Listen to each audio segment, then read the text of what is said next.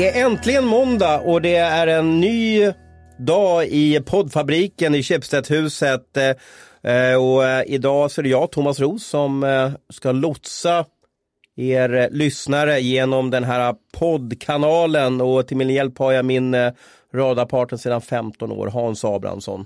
Hej Thomas, jag har lurat på mig idag och du kommer väl att berätta anledningen till att jag lurar på mig. Så idag hör jag dig all over the place. Hur, kän, hur kän, är det jobbigt eller är det, eller, eh, är det, är det... Lite ovant kan man säga för att vara diplomatisk. Du var ledig helgen. Hur var ledig en, en hockeyhelg för, för en hockeyreporter?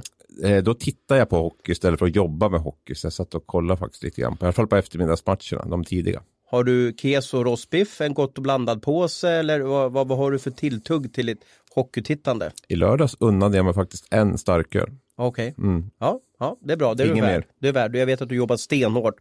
Och som eh, eh vänsterforward idag och som, som spetskompetensgäst har vi ishockeyagenten Jakob Hedin. Välkommen! Tack snälla! Hur har din helg varit? Den har varit jättebra. Jag unnade mig inte någon starköl till hockeyn. Det kunde jag väl i och för sig gjort, men jag unnade mig en påse ostbågar istället. Det var mitt tilltugg den här gången.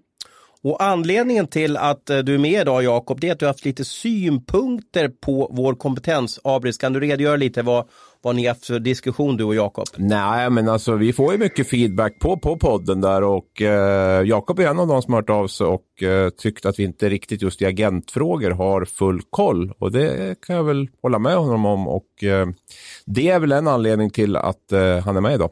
Mm, jättekul. Vi ska börja med lite allmänna frågor och allmänna åsikter om svensk hockey. Och jag vill att vi ska vara lite positiva Abris. Vi, vi, det, tyvärr så hittar vi gärna lite negativa rubriker.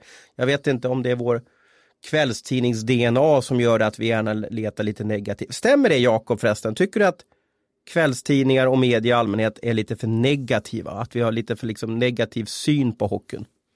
Nej, det är faktiskt inte min uppfattning överhuvudtaget. Jag tycker inte att eh, jag tycker ofta när man läser de bitarna så blir det ju väldigt supporterriktat att de som de klubbar som har fått kritik, deras fans rasar och de som inte har fått det tycker ju naturligtvis att det är jättenyanserat det ni kommer med. Så det tycker jag faktiskt inte alls. Jag tycker nivån är oftast ganska hög på just de bitarna och ni är ganska ärliga vad ni, vad ni tycker. Tack så mycket Jakob. Du, du är en jätteduktig hockeyagent. Får du mycket så här, eh, spelare som hör av sig och är griniga över att de har blivit sågade av någon, någon journalist någon gång eller? Ja, det händer väl i och för sig att det gör, men i regel så är det väl mer att man hör från klubbarna att de tycker att kanske främst inte de två största dagstidningarna utan kanske mer lokalmedia borde kanske hålla klubben mer om ryggen och jag har lite svårt att förstå den inställningen. Man kan inte sitta och leta efter saker som är positivt. Jag kan inte se att det är er uppgift att göra. Ringer du och läxar upp då eh, lokalreportern att så här får du inte göra? Det har säkert hänt att man har tagit eh, något sånt samtal även med, det har nog hänt med någon av er någon gång genom åren också. Men jag vet inte, jag har kanske lärt mig genom åren också att det är lite svårt att vinna det kriget. Vi ska kolla lite på eh, tabelltoppen. Just nu är Frölunda etta, Luleå tvåa, Örebro trea. Abris, vi, vilket lag är svensk hockeys bästa lag just nu? Frölunda. Varför då? då? Därför att de leder tabellen. Nej, men jag tycker att de, de, de håller en så hög nivå över, över så många år och eh, grundserien år efter år. Jag tycker också att de spelar en relativt eh, rolig ishockey och eh, som sagt allt, alltid med där uppe. Så jag, jag tycker också Frölunda. Kan vi tycka lika? Det tycker jag. Vet du ja. vad som är kul med det? Mitt tabelltips från start var i Frölunda 1, Luleå 2. Ja. Jag får alltid kritik för när du tar fram lag som jag tippar långt. SM-guld? Eh, boom.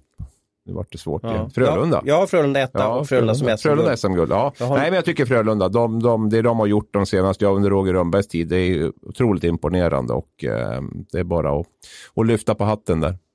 Vad säger du Jakob, vad imponerar eh, eh, hos dig med Frölundas lagbygge och, och vad sticker ut i Frölundas sätt att jobba jämfört med andra klubbar i SHL? de är otroligt noggranna. Vi träffar både Björn Liljander som är assisterande general manager eller vad de nu kallar sig för nu för tiden och även Fredrik Sjöström otroligt mycket ute på andra matcher. Det är juniormatcher, det är allsvenska matcher. De lägger ner ett otroligt bra jobb när de ska värva nya spelare. Och tittar på, de tittar på otroligt mycket hockey. Vem är första keeper i Frölunda tycker du, Abris? Ja, det var ju en jättebra fråga. Alltså som, det kändes ju givet med Johan Mattsson på, på, på förhand. Här, men som, som Niklas Rubin har spelat nu så skulle jag vilja säga att det är bästa fall 50-50 för Mattsson. Alltså det Rubin har gjort är ju smått chockerande skulle jag vilja påstå. Det är väl lite intressant också att vi har hans eh, agentbolag med oss här också. För jag vet att Rubin är en AMA-spelare. Ehm, så att eh, nej, han har, han har imponerat stort den här säsongen och jag såg inte riktigt det komma. Jag tycker vi har sett så många målvakter som har gjort det bra i allsvenskan och sen tagit steget upp och sen blivit lite backup bakom en etablerad målvakt och sen aldrig liksom kunnat ta det där steget. Men, och efter hans säsong i Luleå förra året så är det ju ännu mer imponerande det han, det han har gjort. Och vi måste lyfta fram också kanske Kristoffer Martin där i, i, i Frölunda som år efter år gör ett otroligt bra jobb med målvakten. Damhockeylegendaren Kim Martins bror för övrigt då. Eh, Jakob, ge oss liksom behind the story med, med Rubin. Hur gick det till när, när, när ni flyttade honom från Norrland till, till Göteborg och, och vart var hans hockeyresa på väg någonstans? Jag tycker det, det här ordet är, Thomas, det är sånt där ord som jag aldrig har gillat för då blir det att det här då, då är vi inne på fotbollstermer, agenten har flyttat spelare och det, det, är en felaktig beskrivning som jag ser det hur det går till. Eh, hur resan gick till var att eh, Frölunda ville ha en ny målvakt och han satt i en sits där han inte fick spela så mycket som han ville uppe i Luleå och Luleå fick David Rautio på raden och då gjordes det en en trepartsöverenskommelse där alla var väldigt nöjda och glada. Det var en otroligt lycklig skilsmässa om man kan kalla det för det. Det var inga hard feelings från Niklas gentemot Luleå och inte tvärtom heller. Så att den var väldigt, det blev väldigt bra för alla parter tycker jag. Tog eh, Frölunda över kontraktet rakt av där med, med Rubin eller?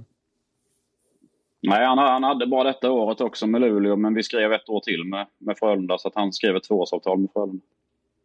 Mm. Han är ju uppväxt i, i Kungsbacka och är hockeyfostrad i så han har ju liksom på något sätt hittat hem också. Jag kan tänka mig det har att göra med att, att det är en välmående Rubin vi har att göra med idag.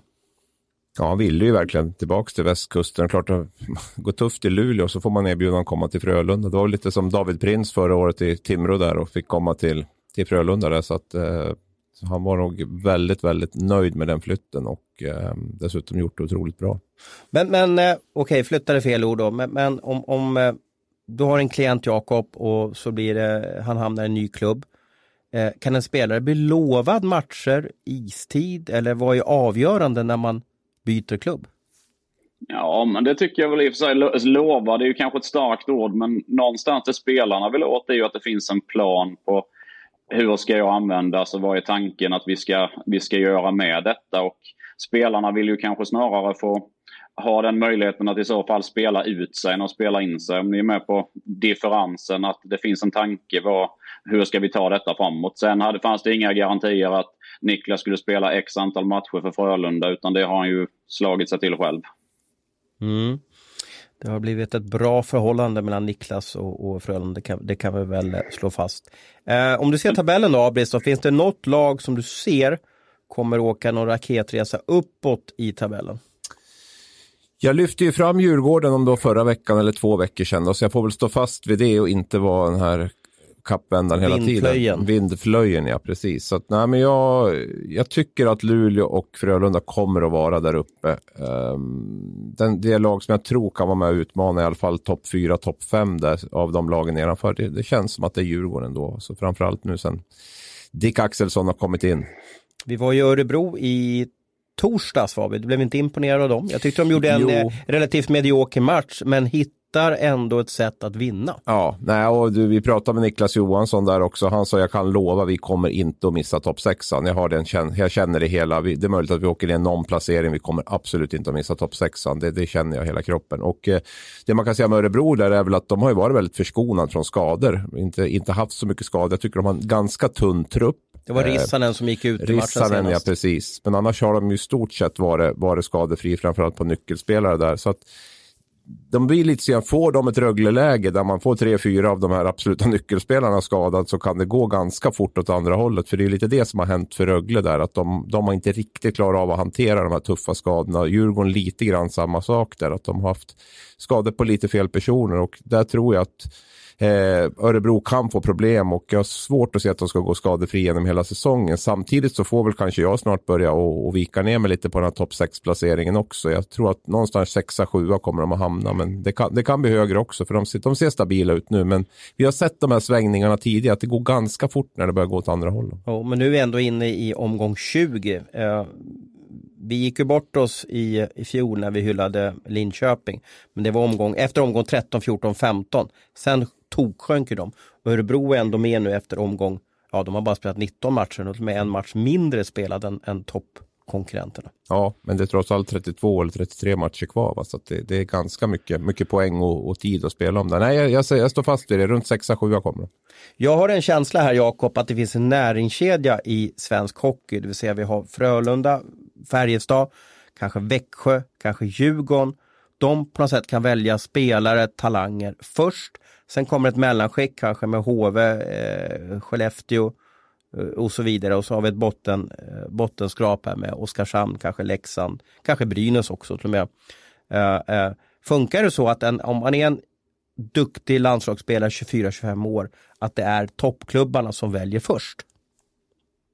Ja, det kan man väl säga. Sen ska ju spelaren välja sitt också. Det är inte alla som tänker i de banorna. Där finns ju man kan titta även på, jag menar, Luleå ligger tvåa i tabellen. Det är inte alla som ärligt vill flytta upp till Luleå. Det ligger långt upp, det är mörkt och det är kallt. Och det väger också in. De är borta ganska mycket från sina familjer, de spelarna som spelar upp i Luleå. Som de, de får ju resa ganska mycket.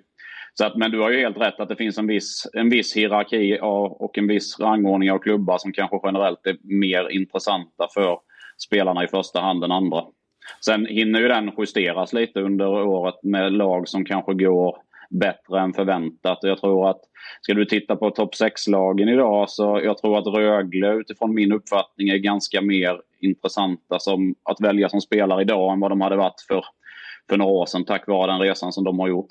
Okej. Okay. Eh, är det att de erbjuder eh, större lönekuvert eller att de utvecklar bra hockeyspelare? De erbjuder givetvis en lön som spelaren är nöjd med, annars hade de inte gått dit. Men även så att de utvecklar spelarna och de står för någonting med Cam Abbott i spetsen som jag tror kan attrahera en viss målgrupp av spelare som vill framåt i sina karriärer. Mm, intressant och, och, och spännande. Eh, finns det någon klubb, Jakob, om vi pratar om på en femårsplan som du tror kan bli nästa Skellefteå eller nästa Frölunda eller nästa HV71? En jätte, jättesvår fråga för det är en ganska lång tid om man tittar på. Det har inte funnits så eh, tunga dynastier som vi ska kalla det för som Skellefteå gjorde. Men jag tror väl fortfarande att de, de toppklubbarna som är Frölunda, Färjestad och så vidare som har stora resurser kommer ha möjligheter att vara etta, tvåa, trea där uppe i, i ganska många år framöver. Jag tror Rögle kommer ta ytterligare kliv i alla fall över, över en viss tidsperiod framåt. Där finns fortfarande lite att slipa på tror jag för bröderna Abbott som de kan göra att de kan ta sig närmre toppen.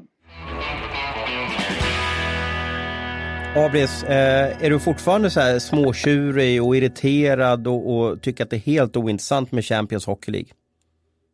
Eh, har, jag, har jag varit det? Ja, jag tycker det. Ha? Jag tycker att lägg ner det och, och satsa på SHL. Att jag får en sån känsla av dig. Att du, du står där på barrikaden och är fortfarande irriterad att Champions Hockey League tar, tar för mycket plats i, i hockeyns vardagsrum.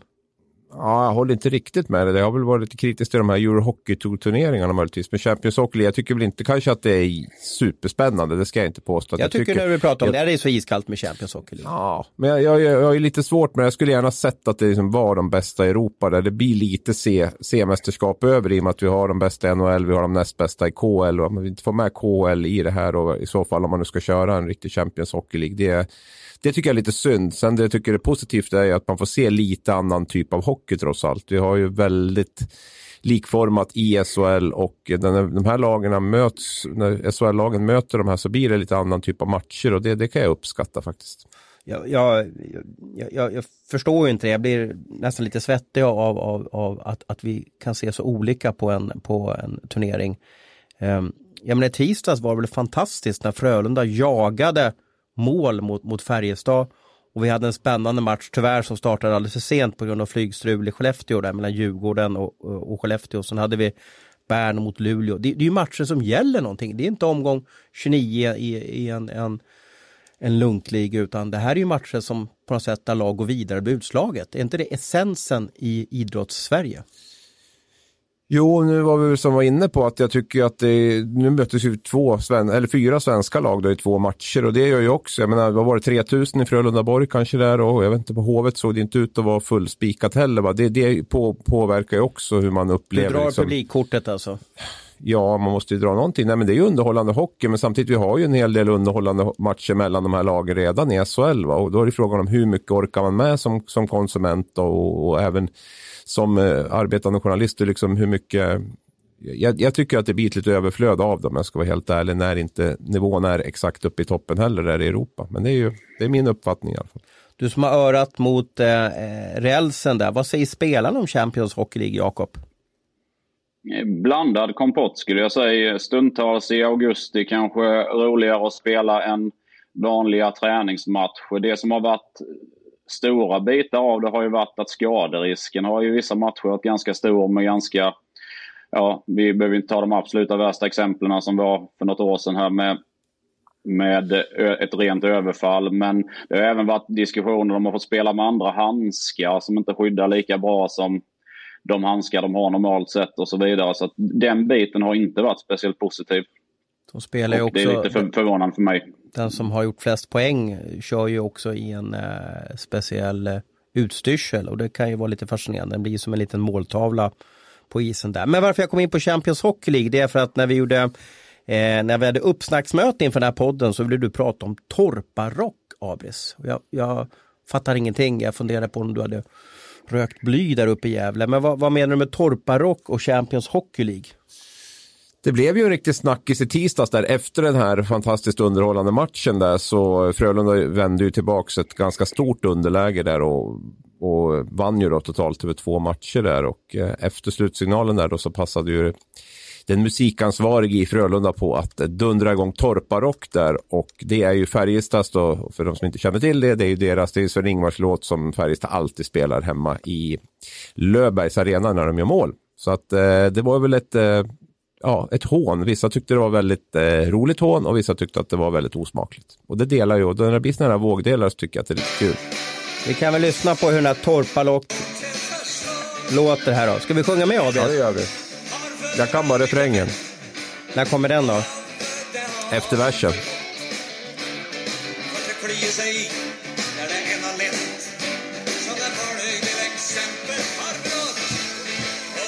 Oh ja, ja.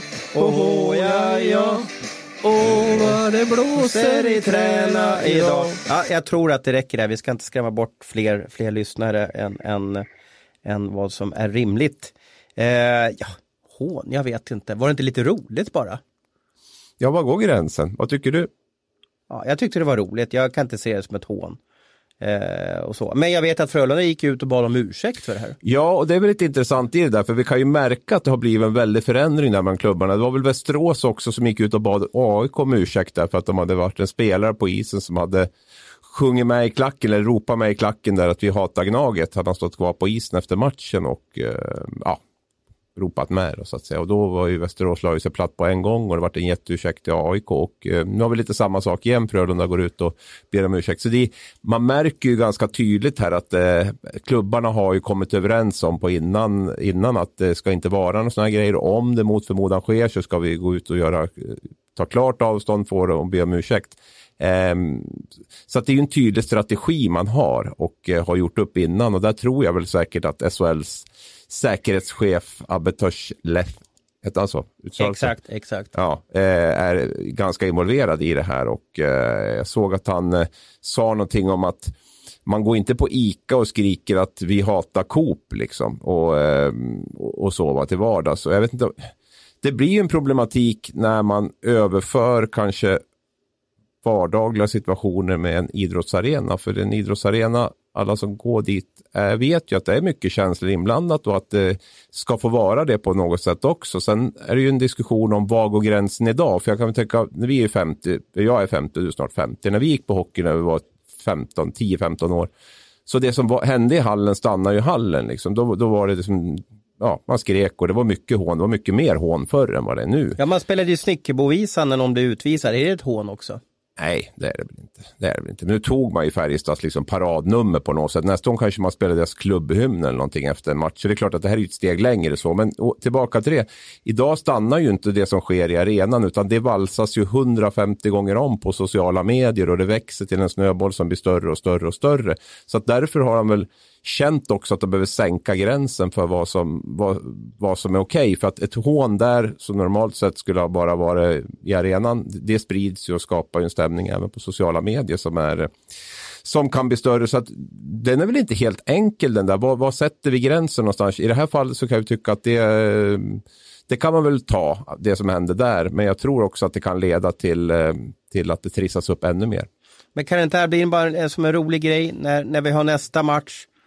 Eh, Färjestad-Frölunda så får väl de göra tillbaka något roligt mot, mot Göteborg eller inte vet jag, någon hymn eller någonting sånt där. Kan inte det bli som en liten klackis i den här stela hockeyvardagen? Jo, jag tror att det är jätte... Vi söker efter rivalitet. Men jag tror att SHL och kanske om vi ska kalla det svensk ishockey också är lite så här ambivalenta i det här. Liksom hur, hur långt kan vi släppa de här sakerna? Nu har man kanske blivit lite väl skitnödiga, ursäkta uttrycket, och, och, och sätter ner foten så fort det händer någonting. Va? Vi, vi vill ju ändå ha, vi vill ju skapa den här rivaliteten mellan lagen och så, så länge det inte går längre än så här så, eh, så tycker jag nog att eh, man får hålla lite på den här eh, ursäktsknappen som, som man trycker in numera ganska ofta. Har du en åsikt om Torparock-gate, Jakob?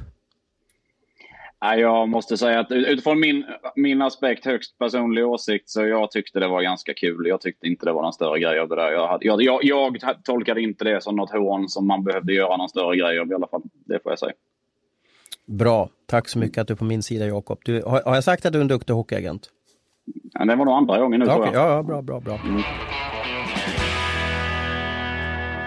Eh, som vi har eh, Jakob Edin med oss då som är en rutinerad och erfaren ishockeyagent så ska vi prata om en agents vardag och det vi var inne på tidigare det, det var ju att Jakob, du tycker att vi har lite bristande kunskap när det handlar om eh, arbetsrätt och spelaravtal och därför är det intressant att, att lyssna med dig och, så att du kan förkovra oss och förkovra våra lyssnare. Men jag vill börja med lite basic frågor till dig.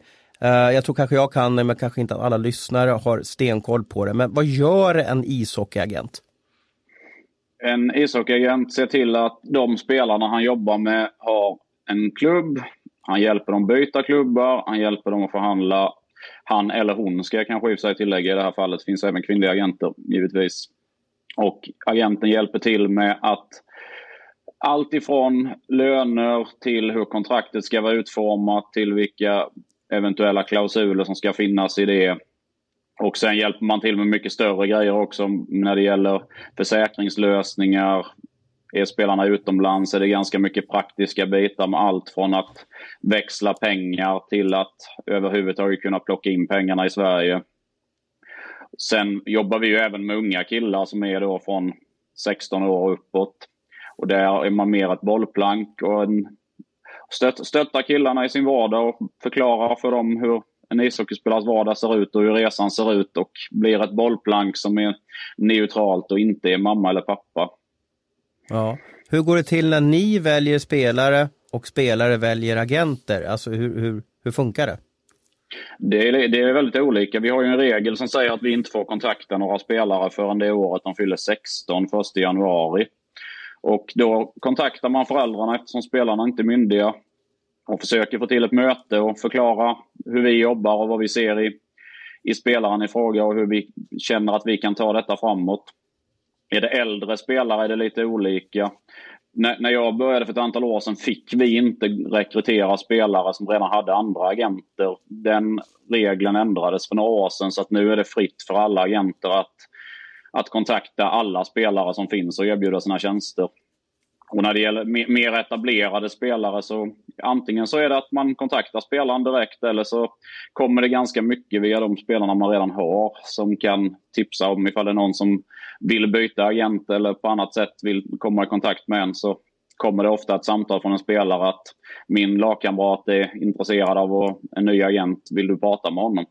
Mm. Hur, eh, hur går det till då om, om spelare X i klubb X Eh, vi börjar hamna i januari, eh, du får ett samtal. Eh, nu vill jag se över min framtid, mitt kontrakt går ut här per den sista maj. Vad händer då? Vad, ta oss igenom, hur, hur, hur går det till fram till att ett avtal är underskrivet?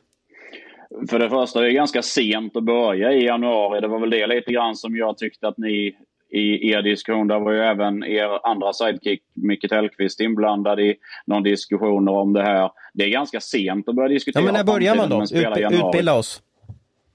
Egentligen, det är ju en pågående diskussion under hela året. Men rimligen om man tar, går tillbaka en månad från nu så bör man nog ha i alla fall haft ett samtal som agent med den spelaren det berör. Att, hur tänker du? Ska vi titta på en förlängning i din klubb? Vill du utomlands? Vill du till någon annan SHL-klubb? Och sen tar man det därifrån.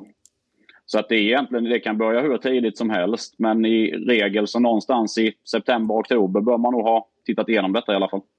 Det är, för, det, för klubbarna börjar tidigt med sina byggen. Och det är där jag tycker att ni kanske inte var helt uppdaterade någon av er. att Det pågår ju diskussioner från klubbarna som inte har någonting med agentens del i det. Att vi på något vis trycker ut spelarna eller att spelarna själva pressar på att få klart. Men klubbarna går ut ganska tidigt för att bygga sina trupper just nu. Och det har gjort det i rätt så många år bakåt. Så det är mycket värre än det vi spekulerade i? Om vi säger värre ja, inom citationstecken. Ja, om man nu väljer att se det som, som, värre, som värre. Men ja, det, det börjar tidigare. tidigare än vad ni tror. Mm. Så är det. Jag upplevde att Sweden Hockey Games har startskottet för silly season inför nästa säsong. I alla fall tidigare. När är startskottet för silly season? 2019 eh, eller 2020. Karjala ungefär, skulle jag säga. Ja, just det. Hur många toppspelare i SHL, nu får du uppskatta naturligtvis, hur många tror du har gjort klart med, med nya klubbar? Det är säkert en hel, hel hög som har gjort det, men jag tror framförallt att det är en hel hög spelare i mittenskiktet som är i ganska tunga diskussioner med klubbar om de inte redan har gjort klart. Men sätta en siffra på det blir, det blir jättesvårt. Är det tvåsiffrigt? Mm. Är det Nej, ja, det, ja, det, ja, det tror jag. Ja, det tror jag. Det tror jag. Då har vi lite att jobba med. Vi har ju avslöjat Kovacs till Örebro Abris. Nu får vi nog sätta igång. Det är bara nio kvar då. Får, då, får vi, då får vi börja vända, vända på lite stenar här. Jag tänkte så här, om det är okej. Okay. Nu kör jag över ros lite grann. Jag tänkte ta tre sådana här grejer med dig som, eh, som vi kastar runt lite grann i den här podden och som även kastas runt bland hockey, hockeysupportrar runt om i landet där. Eh, som du ska få svara på. Nummer ett, offentliga löner. Vad säger du där? Ja, från mitt håll absolut. Men jag tror inte att, jag tror inte att spelarna vill göra det. Frågar du mig rent i yrkesrollen som agent så tror jag att, att både klubbar och spelare hade fått en... Det hade blivit en mycket bättre transparens och en mycket jämnare fördelning av pengarna. Och förmodligen som, så hade lönerna gått upp, vilket ju visar sig i NHL att de gjorde ganska kraftigt. Vi hade ju älskat det också om det blev alltså, officiella Jag förstår att ni, ni hade gjort det. Ja. Är det. Är det genomförbart liksom rent juridiskt? Ja, vi skulle det vara det. Men jag tror inte att om du skulle fråga majoriteten av spelarna, och det är ändå de jag företräder, och även spelarfacket eller spelarföreningen SIKO, så tror jag inte att de hade varit så intresserade av att göra det. För jag tror inte att... Det är lite annorlunda i, i USA där vi har offentliga löner för att de ser det på ett helt annat sätt. Och jag är inte säker på att killarna uppe i Skellefteå eller vilken klubb det än är skulle tycka att det var så kul att gå runt på stan där alla vet på öret vad de tjänar. Vad är skillnaden med USA då, om du ska ta det lite kort bara, liksom från, från NHL där? Då?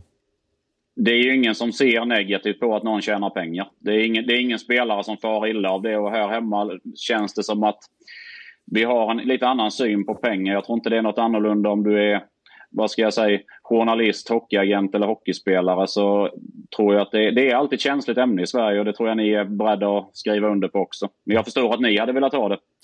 Sen blir det ju ett viss form av officiella löner så fort att spelarna blir avstängda. Mm. Så att vissa av spelarna har ju fått sina löner outade ändå. Nummer två då, värvningsstopp för ett visst datum. Typ att vi ska undvika Govarts affärer.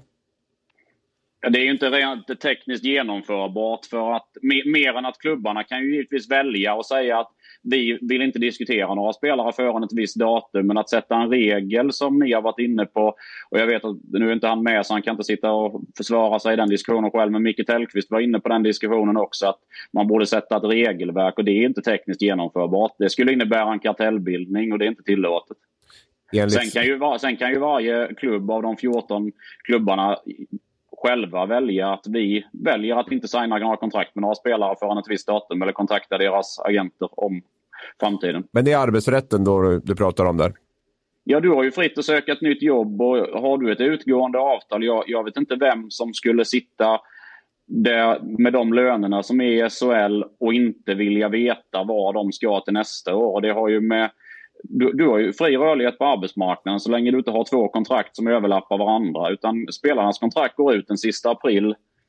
Och därefter är de ju fria att göra någonting annat. Och jag, jag, kan inte riktigt se det som ett problem. För jag upplever att de flesta spelarna mår ganska bra av att veta vad de ska göra. Och jag, jag har inga egna exempel på spelare som, som vi har jobbat med som har gjort en sämre prestation för sitt nuvarande lag för att man har skrivit på för ett nytt lag från 1 maj.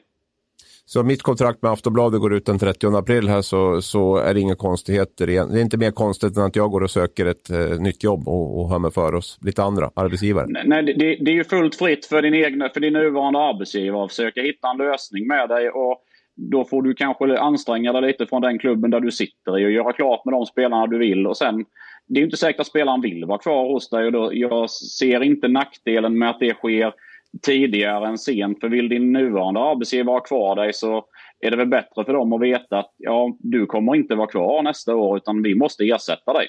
Och jag upplever inte att det här är ett problem egentligen hos någon annan än hos media och möjligtvis fansen då. För klubbarna själva tror jag inte ser detta som ett jättestort issue.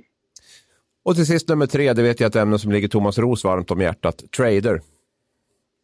Att ja, spelare byter, att man byter spelare med varandra. Mm. Vad sa du? Det är inte heller genomförbart. Du kan inte flytta en anställd från ett organisationsnummer till ett annat. Du kan börja där. Och Jag vet att Thomas Ros proklamerar väldigt hårt för trader. Jag har lite svårt att liksom se det ur något annat än att ni tycker att det hade varit en kul grej att få skriva om fler övergångar.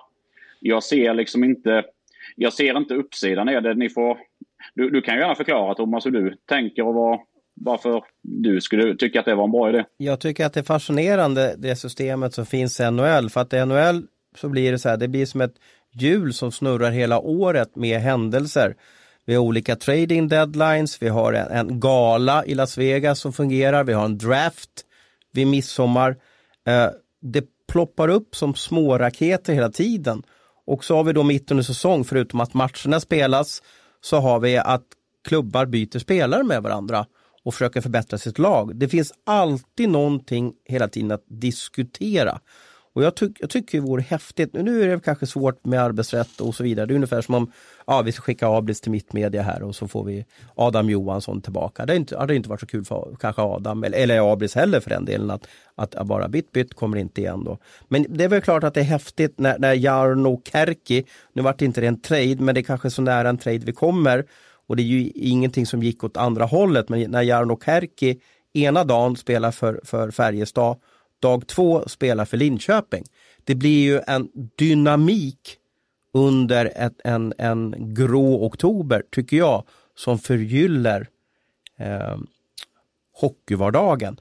Sen skulle jag ju lida enormt med om exempelvis, ja inte vet jag, en, en, en spel, Anton Rudin som trivs i Gävle och köpt hus och så vidare. Och så sitter Färjestad och Brynäs där över en kopp kaffe och så byter de Anton Rudin mot, mot Linus Johansson. Och så får Anton sälja sitt hus, frun blir ledsen, barnen kommer sakna kompisarna på dagis. Ja, det är väl åt helvete, men om alla parter är nöjda med det så är det väl, så är det väl bara häftigt.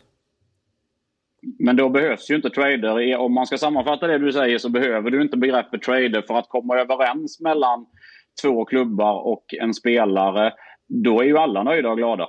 Annars hade man inte gjort det. Ja, men trader behöver ju... En trade innebär trader behöver ju inte vara att man... Utan mot eget, att du själv har, har deltagit i en det trade beslutet. behöver ju inte vara negativt hela tiden. Man, be, alltså, man behöver inte se en trade som att oj, nu förstör det någonting för, för en spelare. En trade kan ju vara också ett, ett sätt för spelarna att, att få en ny miljö och, och, kanske en ny roll och komma högre upp i hierarkin också. Men, men det är ju tragiskt om man krossar en familj. Det, jag vill inte vara en sån som tycker att nu ska vi splittra familjer bara för att jag ska få krydda min, min hockeyjournalistvardag. Men det är, det är ju där begreppen liksom inte går ihop. För att eh, återigen, en trade innebär att spelaren får ett samtal. Tack för att du har spelat hos oss, men nu ska du flytta till en annan klubb. Att komma överens med att en spelare som sitter dåligt till i regel vill ju spelaren spela. Och att spelaren sitter i klubb A och kan få speltid i klubb B och det funkar för alla parter. Det är ingen trade. Det är en överenskommelse där spelaren har varit fullt delaktig i den och fått säga sitt och inte har några synpunkter på det. Och det är ju jättebra för alla. Det är ingen som tjänar på att spelaren sitter och inte får den utveckling som de ska ha i den klubben där de är. Men om vi säger... Jag menar att det, jag förstår inte begreppen att det, det är för det första inte praktiskt genomförbart att tvinga spelarna. Och för det andra så kan jag inte se att vi har en, vi har inte en lönenivå som gör det relevant att ens tänka i de banorna om man jämför med NHL där de sämst betalda spelarna tjänar otroligt mycket mer pengar än vad en spelare gör i, gör i SHL. Och du har även en, en problematik till att de flesta spelare som är exempelvis amerikaner eller kanadensare, de bor ju inte på sommartid på det stället. De har en lägenhet eller ett hus tillfälligt under säsong och flyttar när de blir tradade. Och det är liksom inte lika mycket big deal för dem. De är medvetna om att det ser ut som det gör. Men säg så här då, om du skulle få 50 000 till i månaden för, vi säger så här, Robert Rosén kommer hem nu till nästa säsong och han får 50 000 mer i månadslön av den klubben han skriver på för mot att, han, att de då kan trada honom under säsong. Är det ens genomförbart? Nej. Quality sleep is essential for boosting energy, recovery and well-being. So, take your sleep to the next level with Sleep Number. With a Sleep Number smart bed, you can individualize your comfort level and enjoy a better sleep night after night. JD Power ranks Sleep Number number 1 in customer satisfaction with mattresses purchased in-store. And now the Queen Sleep Number C4 smart bed is only $1,599, a saving of $300 only for a limited time. For JD Power 2023 award information, visit jdpower.com/awards. Only at Sleep Number stores or sleepnumber.com. Det är mot arbetsrätten. Det strider mot arbetsrätten. Du får inte flytta en anställd från det ena organisationsnumret till det andra. Om inte han själv vill. Spelarna är, inte, spelarna är inte anställda av SHL. De är anställda av respektive klubb av de 14. Om vi vrider på hela och, och, att vi gör om systemet inom en femårsperiod, det vill säga att alla är anställda av SHL AB med ett eh, organisationsnummer utskrivet från SHL AB. Skulle det vara möjligt då att eh, byta spelare? Det blir ju så jättehypotetiskt för att det kommer aldrig ske. Klubbarna äger ju SHL, inte tvärtom. Mm. Ja, rakt på sak, det gillar vi. Det tycker vi om. Men du, vi har ju glömt det viktigaste, Abris. Ja, vad är det? Ja, löner. Ja. Ja, vad, vad tjänar en, en eh, vad, vad är snittlönen upplever du Jakob i SHL? Någonstans mellan 100 och 110 000 i månaden ungefär. Åh fy fan. Jag skulle nog tro att det låg på kanske 80. Ångrar det, inte var att många, det var många år sedan Thomas. Ångrar du inte att du slutade jag... Abres? Jo, jo, jo, jo. Framförallt att, inte hade en, att jag inte hade någon agent. Ja. Men hade du inte agent spel, ett spel. år och då kom du i Hammarby eller någonting? Ja, jag skulle väl dit i alla fall. Men, men det, det var väl enda året jag inte hittade någon klubb, så då la jag av. Men det var väl det bästa jag gjort, var väl egentligen att lägga av kanske. Så att, eh, det var väl att tacka agenten för att jag la av det. Ja, för annars hade inte vi suttit här kanske. Nej, det hade vi definitivt inte gjort. Det tror jag faktiskt inte. Eh, Spelare med Abri statistik hade inte tjänat några hundratusen månaden heller. Så att det, mm. du, du har väl flera med sämre, sämre poängsnitt än vad jag har som tjänar hundratusen skulle jag tro. Sen är han ju laglojal ja, också. I och för sig var det kanske på lite olika nivåer. Trevlig i omklädningsrummet och sådär. Så att det, det, måste ju ge lite extra. Men du, 100-110 000, jätteintressant. Eh, topplönerna, vad ligger de på? Mellan, nu blir det ett större spann här och det är, det är lite svårt att svara på den frågan för att det, det, varier, det varierar om det är en svensk spelare, utländsk spelare av skattemässiga skäl.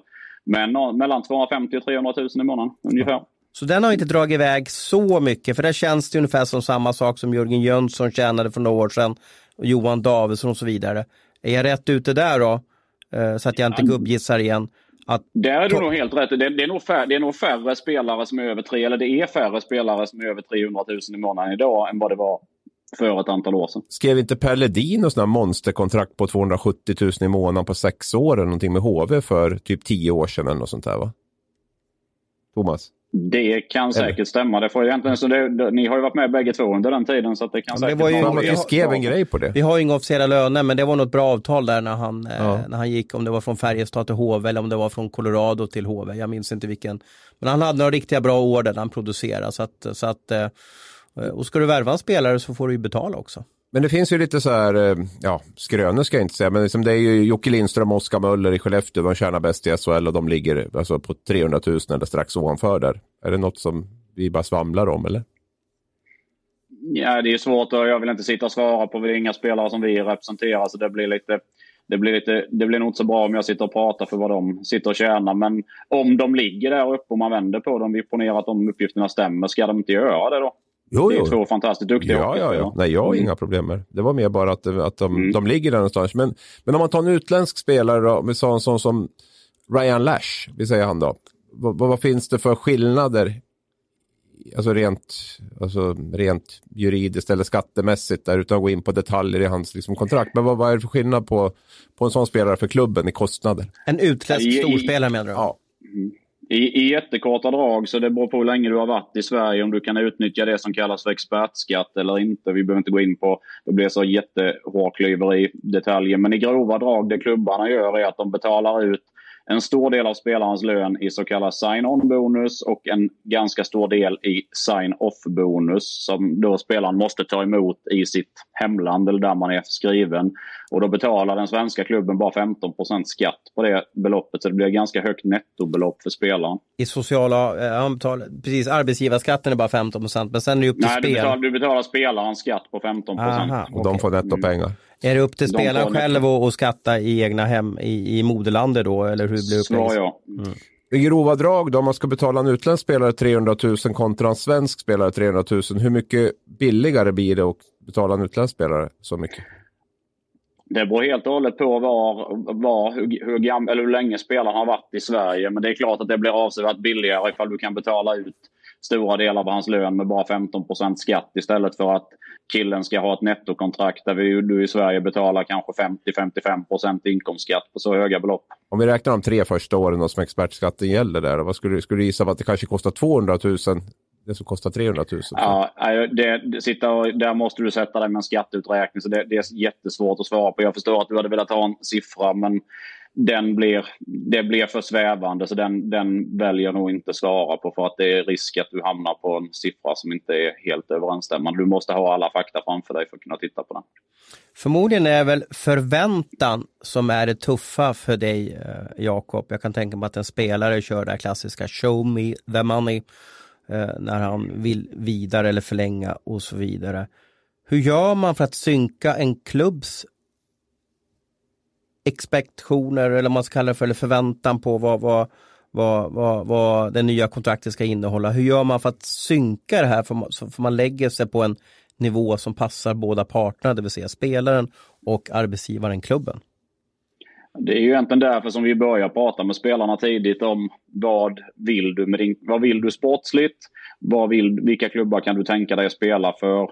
Och ungefär vad vill du landa på?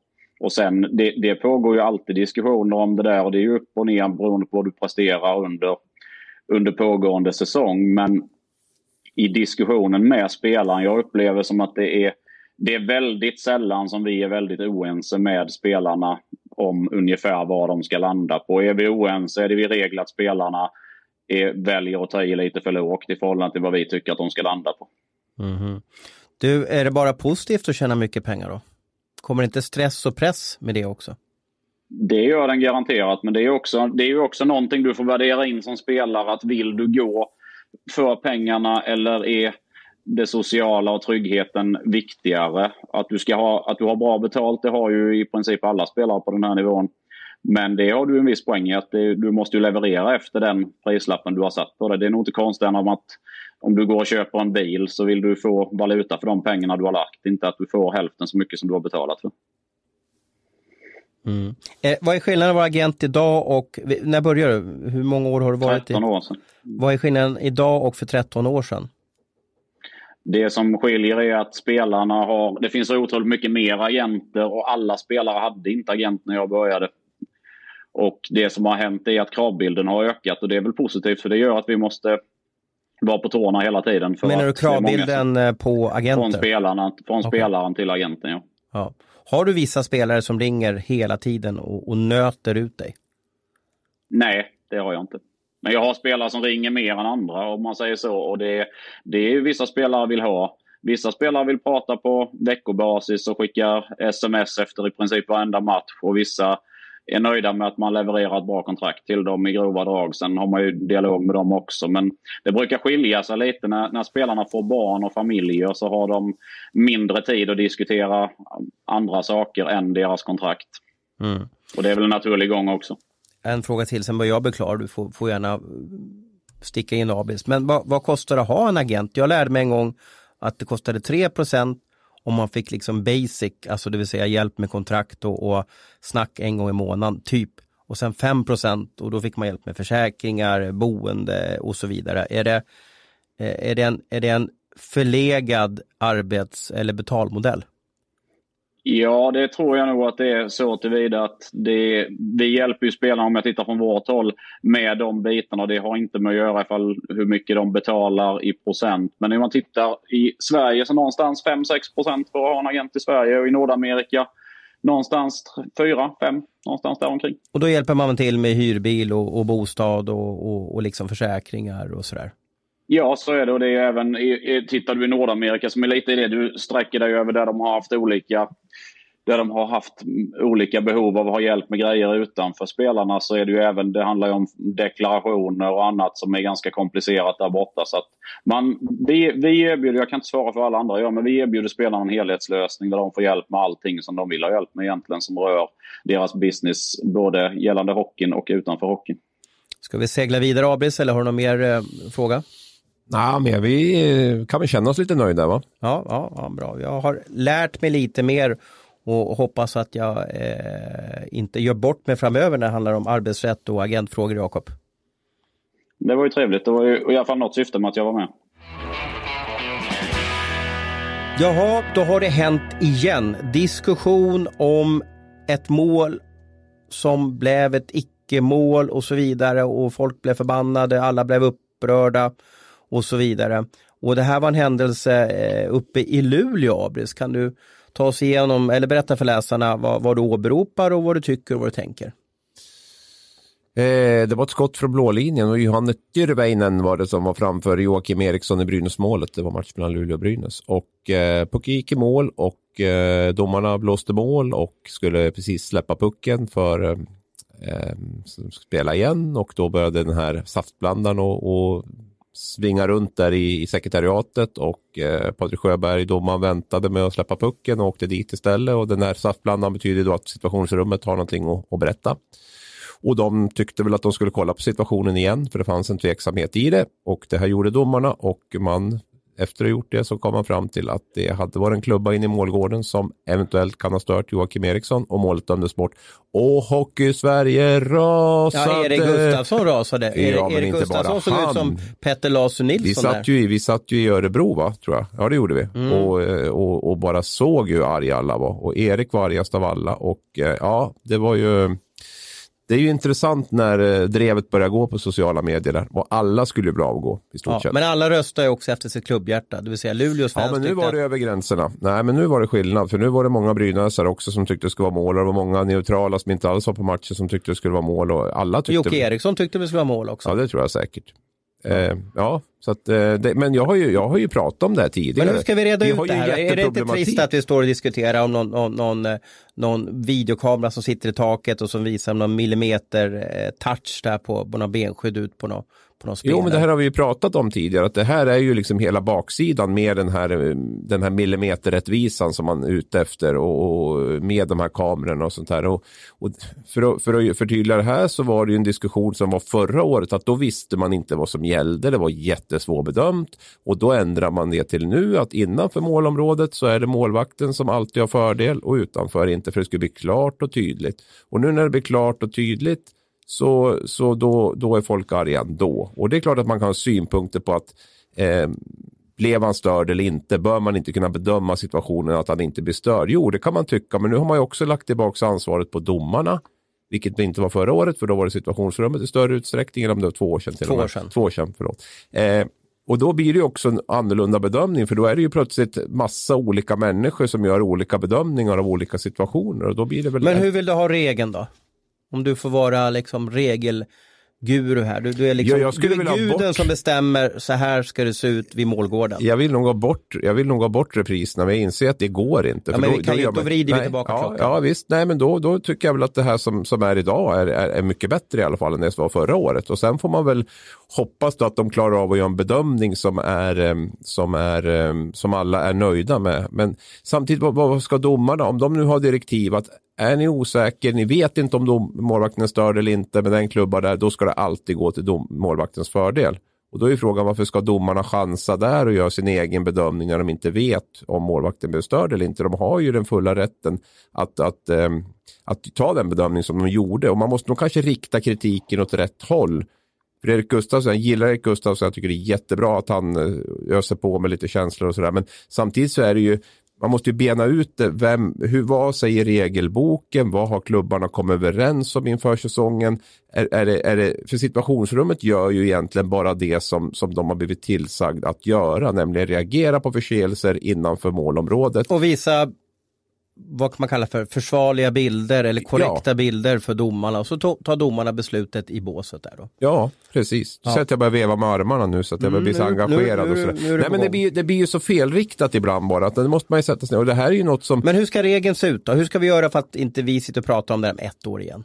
ja, jag tycker att man ska ha det som det är idag. Okej, Och det- och då blir ju diskussionen kommer som ett brev Ja, och i det här fallet så skulle man väl kunna naturligtvis lika gärna ha, ha godkänt målet. För att störningen var ju extremt minimal om den ens fanns där. Och det gick Men det var en störning.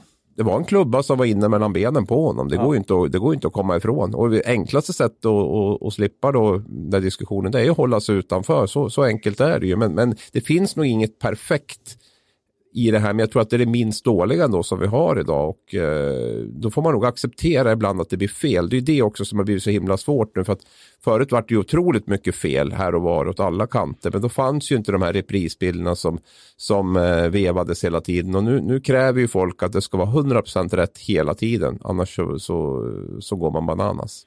På firman Jakob, sitter ni och pratar om eh, situationsrum och målgårdar och, och blir upprörda? Nej, inte så upprörda kanske, men jag, jag måste säga det var länge sedan jag var så överens med en journalist som jag, just den utläggning vi har fått här nu. Jag tycker väl också, man kan ha synpunkter på regler, men regeln är ju ganska tydlig. Då får vi väl följa den regeln som finns i så fall. Det blir svårt att säga till domarna att de ska göra någonting annat. Det, jag, jag kan tänka mig att det är lite som man upplever det som polis när du bötfäller någon. Att ja, men jag körde bara lite för fort. Ja, det, regler är regler. Mm. Är det inte tråkigt när, när sånt där hamnar i fokus istället för en eh, spelares skicklighet eller ett snyggt mål och så vidare? Det blir ju gärna de här videogranskningarna som gör att det liksom bubblar på, på nätet. Frågar du mig där? Ja, ordet är fritt. Ja, det är fritt. Jo, jo, men jag tror att vi behöver ha den ingrediensen också. Jag var inne på det tidigare. Jag tror det är svårt att hålla, hålla, hålla liksom brasan brinnande med bara snygga mål och, och, och prestationer över 52 omgångar med, med, sju, med sju, om, sju matcher varje omgång. Så att, eh, jag tror att det är en ingrediens som, som eh, kommer att finnas där och som jag tror folk söker också lite grann. Att det ska... Jag tänker på domarrekryteringen, alltså, för de blir ju oftast liksom, titta nu vad idioten gör på isen. Ja, jo, Tänk samtidigt är ju domarna mer skyddade idag. Förut fick de ju stå för sina beslut på ett helt annat sätt. Va? Idag, idag så, så eh, är de ju med att de verkställer rörliga bilder på, på, på saker som händer. Så att de, de kan ju alltid skydda sig bakom att, eh, att eh, reglerna säger så här och det syns klart och tydligt på videon. De får ju se situationerna tio gånger så de har ju oftast ganska bra beslutsunderlag när de tar dem också. Så att det är ju, jag tror det blir en annan typ av domare vi behöver utbilda också för att förut var det ju mer de här som kunde kunde liksom ta jargongen och kanske gjorde något misstag ibland men som hade ett skönt tung med grabbarna och sådär ändå fick lagen på sin sida. Coola på isen. Ja, lite sådär mer ledare på det stuket. Nu är det ju mera, nu ska de verkställa. Ja, lite så. Jag fick något förslag på mail här i, i morse om att de borde ha två huvuddomare som inte var på isen utan som satt där uppe och hade olika, i olika rum och hade kontroll på, på ja, via, via tv-skärmar. Så skulle de trycka på knappen liksom, om de tyckte det var rätt eller, eller fel. Och fick de ja, var det samma utslag från båda så skulle det skulle dömas så. Så hade man tre linjedomare på isen eller två linjedomare som bara skötte och släppa puck. Då är och, de ju inte i vägen heller domarna. Nej. Det, det där låter ju som ett förslag som Mike Hellberg lanserade för flera år sedan. Han sa ju att bort med domarna på isen, låt dem springa i gångarna i taket och kika neråt. Och så dömer de via högtalarna någonting. Då. Det, jag vet inte om det är genomförbart då, men, men man kanske ska fundera på hur mycket, behövs det verkligen fyra domare på isen? Nej, det är, det är en fråga man kan, kan fråga. Så det är väl också hur mycket den här eh, eh, kunna ta personer, hur viktig den egenskapen kommer att bli framöver. För jag tror att jag tror att det mer handlar om att liksom kunna snabbt läsa av situationer på en tv-skärm kommer att vara det som är eh, bästa egenskapen hos en domare. Hur många länder har du sett hockey i, Jakob? Oj, nu tog du mig på uppstuds. Nu vet du hur jag har det. Ja, välkommen ja, i gänget. Så, det, är så, det, är så, det är så ni jobbar. Jag måste mm. bara räkna snabbt i huvudet. Vad kan det vara? 10 kanske? 8, 10? Något sånt. Mm. Upplever att det är mer domardiskussioner i Sverige jämfört med utomlands? Jag tror att den mesta hockeyn jag har sett utomlands har varit i USA och Kanada så att där har man lite annan respekt för för domarna. Sällan du ser de, de diskussionerna. De har lite andra regler uppstyrda kring hur man uttalar sig om domare och så här. Men det, det, känns för mig som den diskussionen som ni, eller vi precis har haft. Där det, det, spelar liksom ingen roll vilken väg man väljer för domarna kommer få kritik ändå. Och det har ju varit så likadant, eller varit likadant i alla år. Ja, de är en del av showen mm. också så jag hoppas bara att de mm. orkar med eller att det finns en acceptans att det, att det blåser så hårt, främst kanske på sociala medier men även på på etablerade plattformar också att det diskuteras och analyseras och, och man vill gärna hitta fel. Då har vi kommit fram till eh, ja, en hyfsat populär eh, punkt i programmet som vi kallar för quiz. Och idag vill jag direkt säga att jag är extremt missnöjd. Den har blivit alldeles för lätt den här quizen men, men eh, ja, jag måste lägga ner ännu mer tid för att eh, eh, öka svårighetsgraden. Eh, Jakob, är du bra på quiz? Alltså sitter, sitter du och familjen hemma på, på lördagskvällar och kör hockeyquiz? Nej, det gör vi inte. Men jag brukar köra i ett quiz däremot. Jag brukar vara bättre än vad ni är. Men det är väl lite annorlunda när man sitter eh, Du har ingen press, här, du, du, sitter i bilen och du sitter kanske och powergooglar med, mo, med mobilen Precis. samtidigt. Ja. Men vi ja, kör väl igång. Googlar jag aldrig. Googlar jag aldrig på någonting där utan jag brukar ta det från huvudet. Men eh, någonstans så... Ja, det är nog lättare tror jag när man sitter där. Vi får väl se. Just det. Vad är det för ålder på dig, Jakob? Jag är 34. Ja, just mm. Ja, du kommer förstå varför jag frågar. Ja, vi, eh, vi söker en målvakt. Mm. Jag tog så eftersom Tellan inte är med då så att han ska få några, några försprång. Eh, och det handlar ju om, ja, jag behöver inte ta några regler, ni kan det här. Eh, har du mitt nummer redo Jakob för övrigt så det är, det är alltså sms-svar som... Upp det. Ja, så att jag vet att AB sitter här med fingrarna på ett tangentbord så han är ju superhet så att du är med i matchen så att du inte liksom blir lite segt här. Jag svarar på fem två veckor i rad nu. 50 procent. Har jag haft rätt. Ja, precis, precis, precis. Vi drar igång. Är du klar Jakob? Absolut. Ja, fem poäng.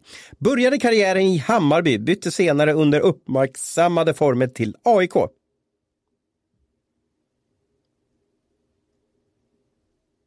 Googlar du nu Abis eller vad gör du för något? Jag ser att du håller på och slår. Mm. Och nu har den där oro, orosrynkarna kommit fram i pannan mm. där, ser jag. Mm. Ja, håll inte på att psyka mig nu. Jag, bara beskriver, jag beskriver det, det är ju radio här. Jag vill, jag vill beskriva det. Pulsen är hög. Ja.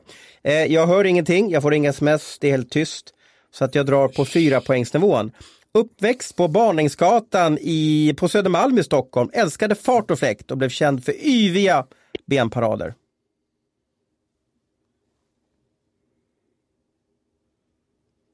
Vi har fått ett svar på fyra poäng från Hans Abrahamsson. Jag måste bara duk- Hallå Jakob, är du med eller har du lagt Jag på? är med, jag är med. Jag, är Ja, med. jag, Det var så jag tyst. inväntar nästa nivå. Okej. Mm. Det är ju helt rätt, nu kan ju du vara taktiskt, eh, för vi har fått ett svar och så vidare. Så att, så att, så att eh, du kan ju, eh, ja du kan vara taktisk just nu. Tre poäng. Vann Vezina Trophy 1985 och skulle i år fyllt 60 år. Men tyvärr är den vi eftersöker inte längre med oss. Ja, det har jag också svarat. Ja, vi har fått ett svar på tre poäng. Eh, vi fortsätter resan neråt mot, mot enpoängsnivån.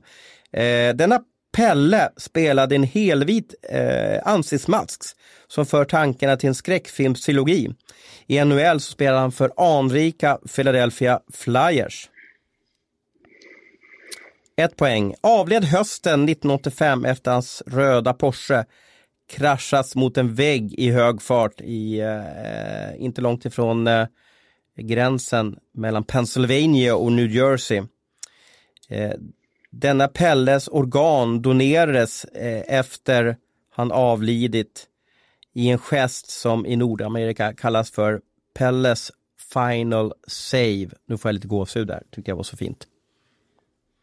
Eh, och vi fick alltså två korrekta svar kan jag berätta. Hans Abrahamsson tog den på fyra poängsnivån och Jakob Edin tog den på tre poängsnivån. Vad var det du tog det på då, Abris? Eh, nej, men jag var inne på det redan där när han bytte, Hammarby till AIK där och sen eh, Barängsgatan där så eh, kände jag på Södermalm där och är ju, är ju klassiskt att han var uppväxt där och sådär. Eh, ja, nej, så det, det kändes som pusselbitarna föll på plats där. Och du tog det på tre poäng, eh, Jakob. Vad var det som fick Liljeholman att tändas hos dig? Nej, jag var faktiskt lite inne på det på fyran, men jag, inte, jag, jag kände med... Abris var nog lite snabbare än jag där med ålderns rätt och var lite mer delaktig under den perioden. Så att jag... eh, Det var därför Nej, jag frågade det- just hur gammal det är, för Pelle är ju en vattendelare just med, med Mm. för mig var han ju gigantisk alltså. Man minns ju det. Jag vet inte om det är dödsfallet som gör att de blir större på något sätt, men, men det finns ju som en aura runt hans namn och hans karriär. Ja, jag hade Pelle Lindberg faktiskt som, eller hade ska jag inte säga, men jag var på Fiskes hockeyskola i Furudal där. Det här måste väl ha varit i början på 80-talet då, naturligtvis då, eller typ så här 81 eller någonting. Eh, Och då var han där och eh, som en sån här lite gäst då typ och, och han var med och åkte vattenskidor på kvällen Ja. och lite sådär. Så det visste var... jag inte om. Jag fick aldrig träffa honom. Mm, jo då, så det hade han och så hade han flickvänner med sig där. Och Kerstin. En, mm, och en snabb bil.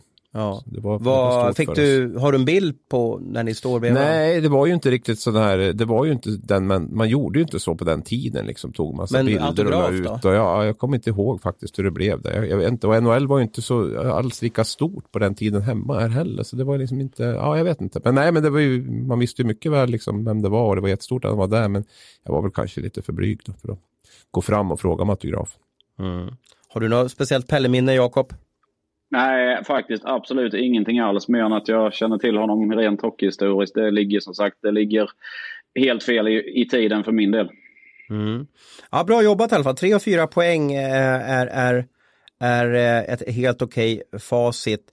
Eh, vi börjar hamna mot slutet i den här podden. Är det något mer ämne du vill ta upp, Abris, innan vi tackar för oss och, och, och tar en ledig måndag? Vad hade vi för någonting då? Har vi pratat om mer och skulle vi prata om Leksand? Ja, Leksand, ja, men det var ju en, eh, du sa ju att ja, men det pratade vi om förra veckan, så det var så tråkigt med Leksand. Det är ju där runt där det händer nu, var runt Leksand. Ja. ju, vad har du för känslor? Du är, ju- du är halvläxing, eller så, alltså rent bostadsmässigt så är du ju halvläxing. Ehm, Eh, De har det jobbigt.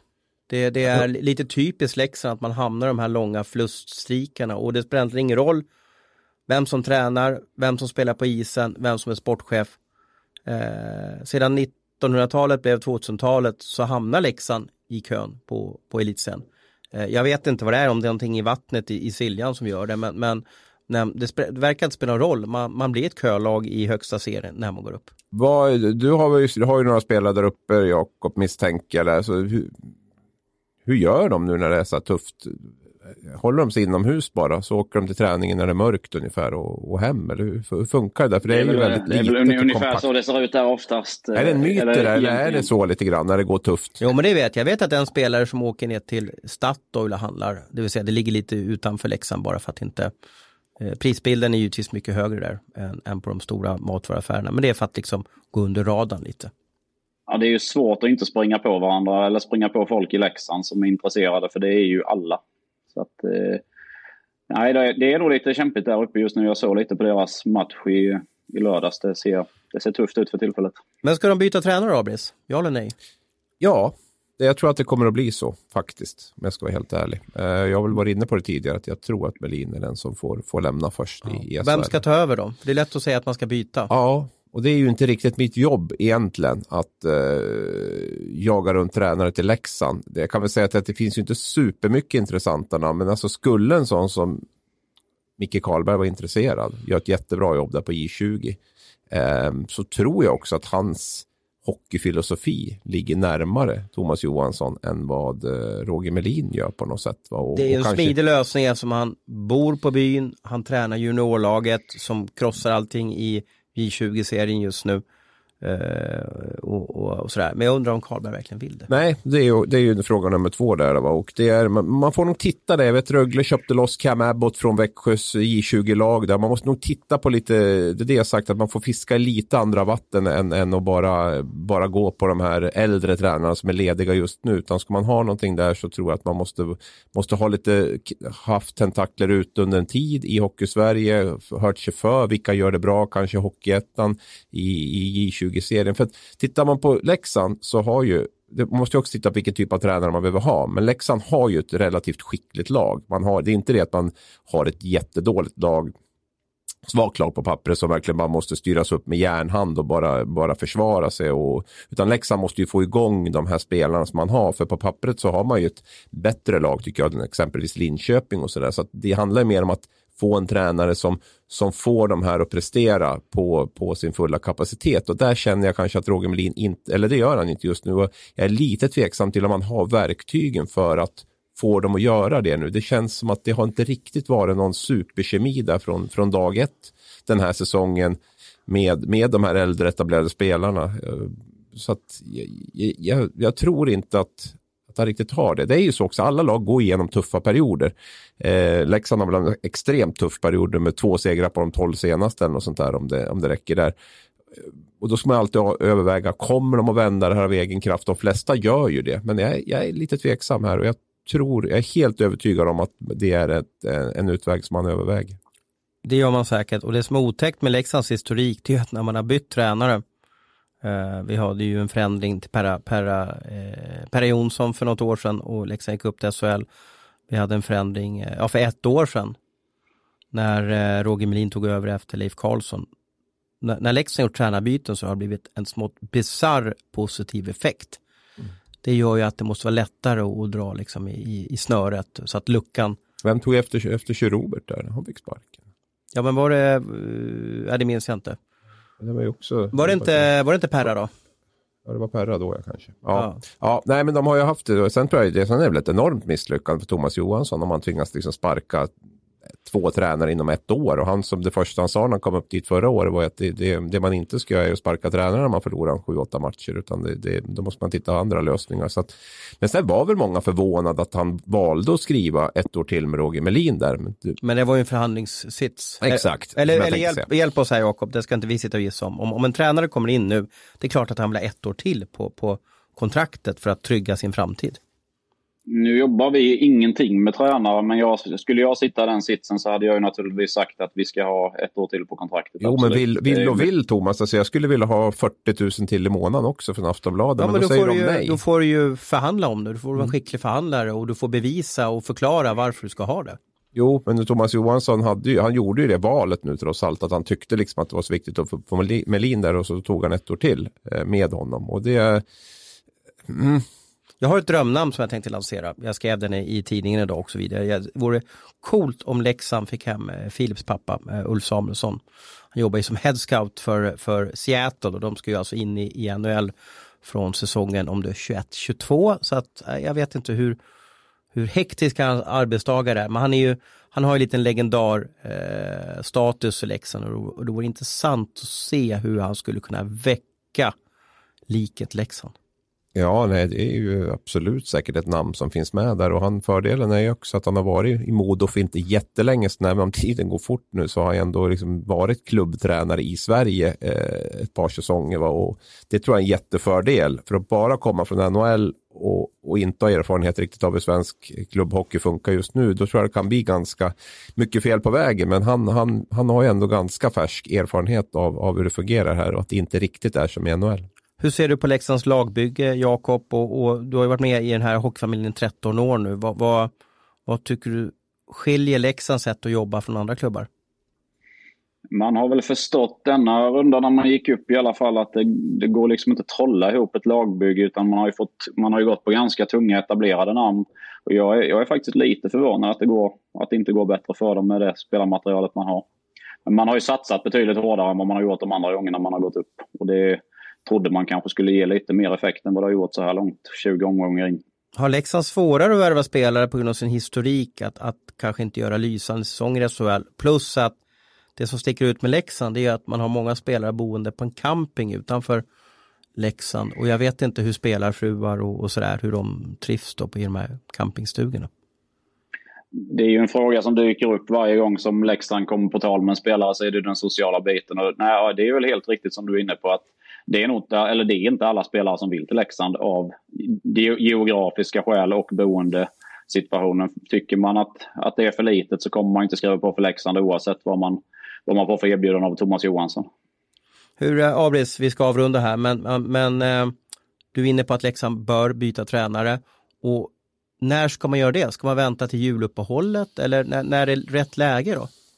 Jag tror att man kommer att eh, försöka ett tag till. Eh, och det kan man väl tycka att man kan göra. Nu är det är ganska glest spelschema här också framöver. Så jag skulle tro att det handlar om en fyra, tre, fyra matcher fram till Channel One Cup eller något sånt här. Eller ja, precis, Channel One heter det. Eh, så att, jag tror nog att man kommer att vänta till dess. Om, eh, och har man inte sett en vändning eller, eller så, så, så tror jag att man kommer att, kommer att agera där. Men, men någon gång i mitten på december då, eller efter sista, sista matchen. Där. Vad är det, 9, 9 december kanske spelas och sen är det ett uppehåll där innan det drar igång igen. Ja, så drar det igång på annandagen om jag minns rätt där med, med eh, julhockey. Jättebra tugg pojkar och, och kul att prata med er och, och eh, roligt att du kunde berika podden Jakob. Ja, tack för att jag fick vara med. Ja, och Abis, vi eh, stänger väl ner och sen vad hörde vi? En, eh, över tio spelare av eh, rejäl namnkvalitet om man kallar för det har alltså på väg att byta klubbar. Vi har lite att jobba med nu. Vi kan inte sitta här längre, vi måste Nej. ut och ja, precis. gnugga. Då stänger vi av podden och sätter oss och börjar ringa till våra källor. Tack för att ni eh, lyssnade på oss idag. Vi hörs längre fram.